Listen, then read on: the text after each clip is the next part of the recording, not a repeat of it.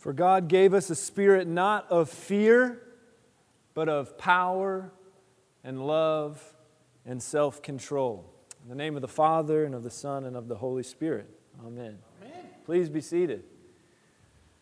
Well, in the 1992 Academy Award winning film City Slickers, one of my favorite characters, a grizzled cowboy by the name of Curly, played by Jack Palance.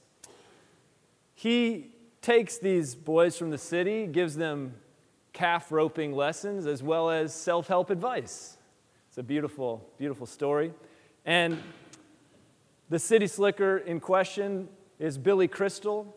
And if you can imagine Curly and Billy riding side by side into the sunset after a series of adventures, uh, towards the end of the, the story and the end, really, of Curly's life, he turns to Billy and says, if you remember, Do you want to know the secret of life?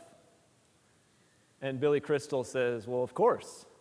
And Curly holds up a finger and says, This.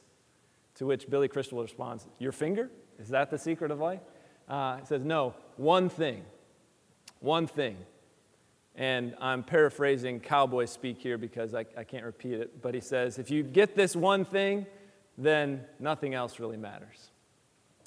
Well, what about our gospel uh, that we've been given? What about Paul at the end of his life in the, in the book of Second Timothy? Uh, what is the one thing that he would want to impart to his associate Timothy? He's in really a difficult situation. He is in a Roman jail, probably under house arrest. The churches that he has oversight of uh, have pressure from without, persecution. They have pressure from within, opposition from within the church. It, it's a, really a pressure cooker situation. And here he is, probably a year or two before his death, and he is penning a letter to his beloved associate Timothy. What are the words that he will share to Timothy? Will Timothy have the strength to carry out his calling. He's now been left in charge of these churches with so much pressure and difficulty. Uh, will he rise to the occasion? Will God's mission continue?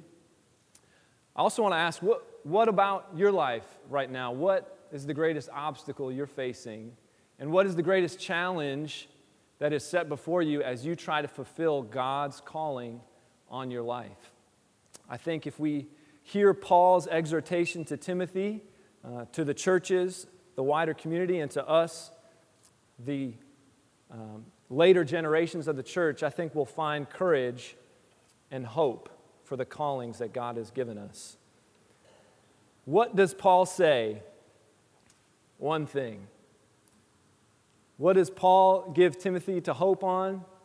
The gospel. He gives him good news. Will the churches survive? Will the mission of God continue?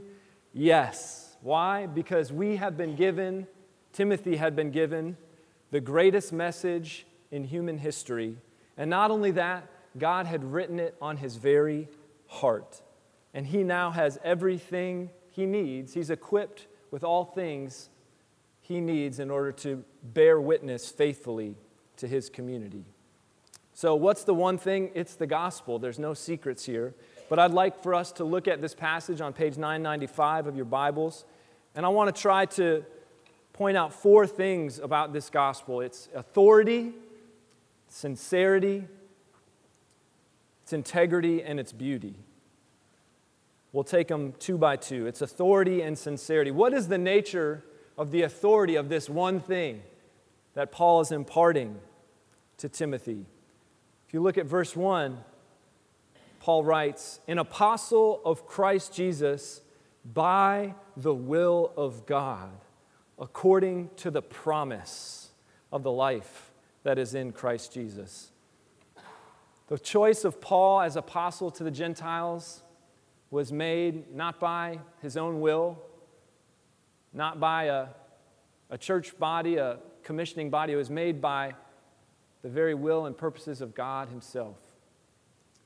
Paul was chosen as the apostle to the Gentiles, commissioned, if you recall, none other, as every apostle was, commissioned by the risen Lord himself to take this message to the Gentiles.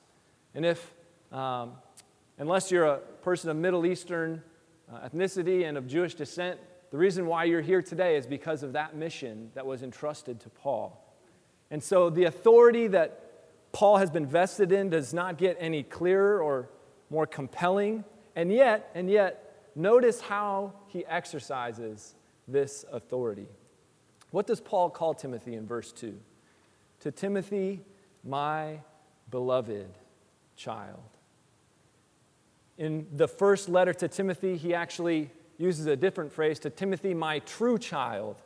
And I don't think this is a, a patronizing comment he's making. This is Paul reminding Timothy of his identity as a child of God, as a true son of Paul and a, a bearer of the, the gospel message, but more than that, his status as the beloved through Christ. This is the same word used in the first epistle of John to the church. He says, Beloved ones, the church.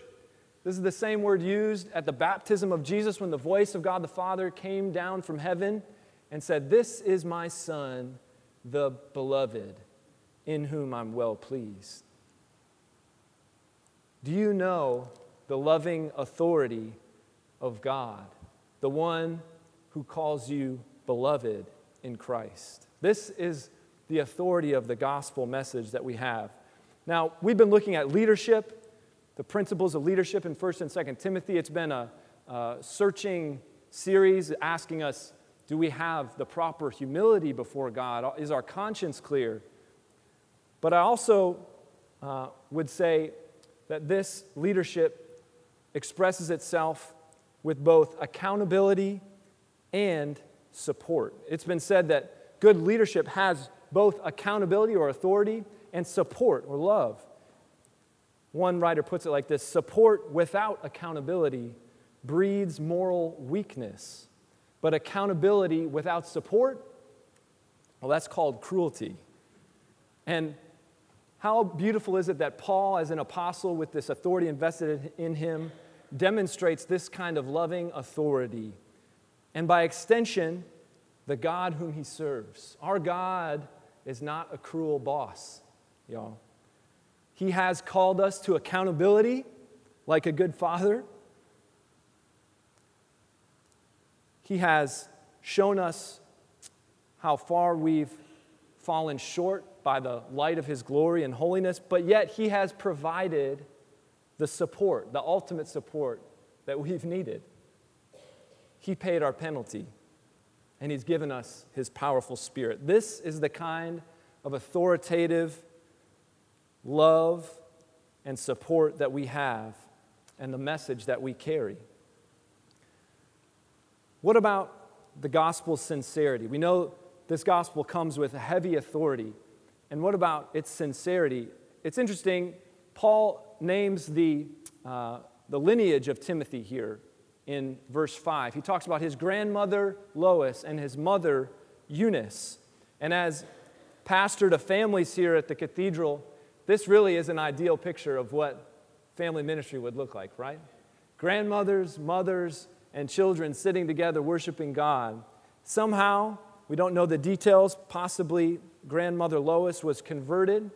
They probably uh, were, grew up as Jews and converted to Christ, uh, the fulfillment of the Jewish story. Now, I think this tells us two things. Number one, the amazing influence of moms in our lives. And yes, I am pandering a little bit here. Women have an outsized influence if you take um, just inventory of your own life on your spiritual and moral development. So it doesn't matter what your vocation is here as a woman, whether you're um, in business or a teacher or a homemaker, you have an incredible and significant role in the formation of your kids. Now, I think it also says that you're not solely responsible, or you're really not even finally responsible for your kid. What does Paul say to Timothy?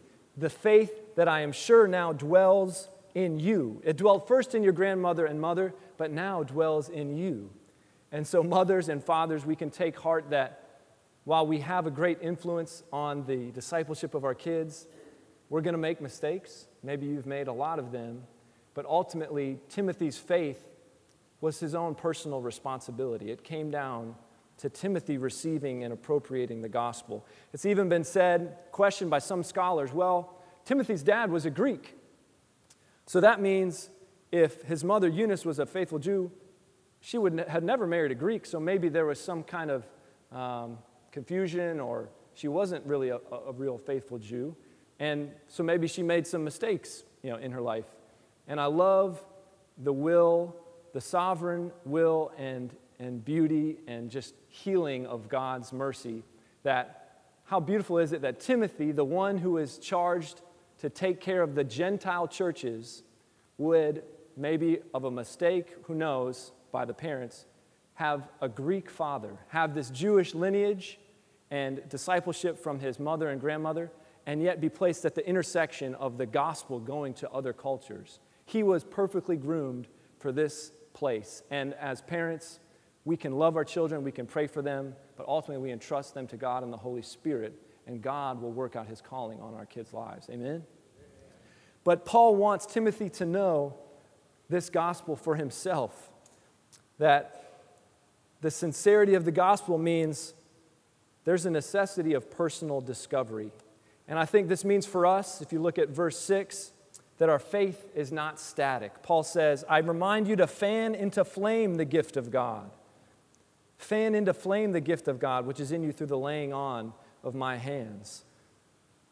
That means that a faith must be stewarded, cultivated, like embers in a fire, being given fresh air, being given fresh fuel. That we are called to steward this faith, that it is a dynamic reality in our lives.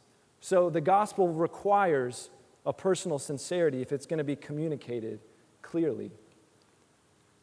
And a wonderful note of God's mercy in this is that at the end of the day, it's not us, it's the Spirit in us. We live faithfully only by the power that comes from the gospel. This is not positive thinking theology where you think strong thoughts or work up a faith within you. But what does Paul say? No, for God gave us a spirit. It's the gift of God through the laying on my hands. God has given you a spirit, not of fear, but of power and love and self control. So we have the authority of the gospel. By God's grace, we personally discover and appropriate God's story. Our story, our individual lives get wrapped up into God's story. And now the sincerity of the gospel is able to be communicated through us. Why else should we be confident in our times in this one message? The gospel also has integrity and beauty in our final point. Integrity is a word that is in high demand today in our presidential race and other places, but integrity means not only speaking true things, but also whole or undivided. Paul communicates to Timothy that this gospel is undivided, it has integrity. And, beloved ones, friends, we're going to read the Nicene Creed in a few minutes later this service. I'm going over this with our sixth graders in the catechism class. We're actually focusing on the Apostles' Creed. But you should know that through this document, this creed, and other examples, the gospel, the one story of God, has been faithfully preserved for us. No other religion has undergone the scrutiny or been put to the test more than Christianity, whether it's from uh, higher critical scholars in religion or from uh, other religions or leaders. Christianity has been through the fire. And as you read the creed, you should know that every line in there has been fought for. It's been preserved for us. It's not just dry doctrine. When we say, I believe in God the Father, creator of heaven and earth, there was a movement called Gnosticism that said, no, God is not the one true God. There's kind of two powers, good and evil, and we're just going to kind of escape this evil material reality and be enlightened and escape. And the early church fathers said, No, this gospel has integrity, and we know that God is one, that He created heaven and earth, and that one day, despite earth being corrupted by sin, God will finally restore all things, and His kingdom will come, and we pray this every week, on earth as it is in heaven. This gospel has been fought for. The gospel has integrity, it also has beauty. As a new dad of a seven month old daughter, Anna, I'm learning what it means to try to uphold and protect the beauty. And If you have a daughter or a um, niece or a, a cousin, you know that beauty needs to be guarded and fought for and protected. And so Paul uses these beautiful words about the gospel in verse 9. He says, God, because of his own purpose and grace, which he gave us in Christ Jesus before the ages began, and has now been manifested through the appearing of our Savior Christ Jesus, who abolished death and brought life and immortality to light through the gospel. I don't know how much more beautiful it can be that death is being abolished, that it will not have the final word, and that through Christ, life and immortality has been brought to life. Now, anytime there's something beautiful and powerful, it tends to cause um, difficulty. It can be, it can come under attack, right? Um, and today, if you're wondering why, God, do I feel under attack, maybe in your job or your or family, or why as a church do we feel um, marginalized in some ways? It's because God wants the beauty of His gospel to shine forth all the more clearly in our day and our time. Jonathan Edwards put it like this Trials are a further benefit to true religion because they not only manifest its truth, but they also enhance its genuine beauty and attractiveness. True virtue is loveliest when it is oppressed. The divine excellency of real Christianity is best exhibited when it is under the greatest trials. So that's why Paul says, Therefore, do not be ashamed of the testimony, but share in suffering for the gospel by the power of God. The gospel should be defended, it has a good defense, but it also can give offense, offense. If you watched any football this weekend, a good football team has to have both offense and defense, right? You can score with 10 seconds left in the game, but if your defense is not sound, well, it, it's not going to turn out, turn out positively for you. In the same way, we defend the gospel, we protect it, we guard it because it is so um, trustworthy, because it is so pure. But at the same time, and for some of the same reasons, we present it in all its beauty. We have a good offense which may cause offense. We present the gospel in all its glory and beauty, um, but we may endure suffering because of it. And yet, God will use even that for His glory and for our good. So, finally, is it in you, this one thing? I'm going to use another football analogy this weekend. It's a heavy football weekend.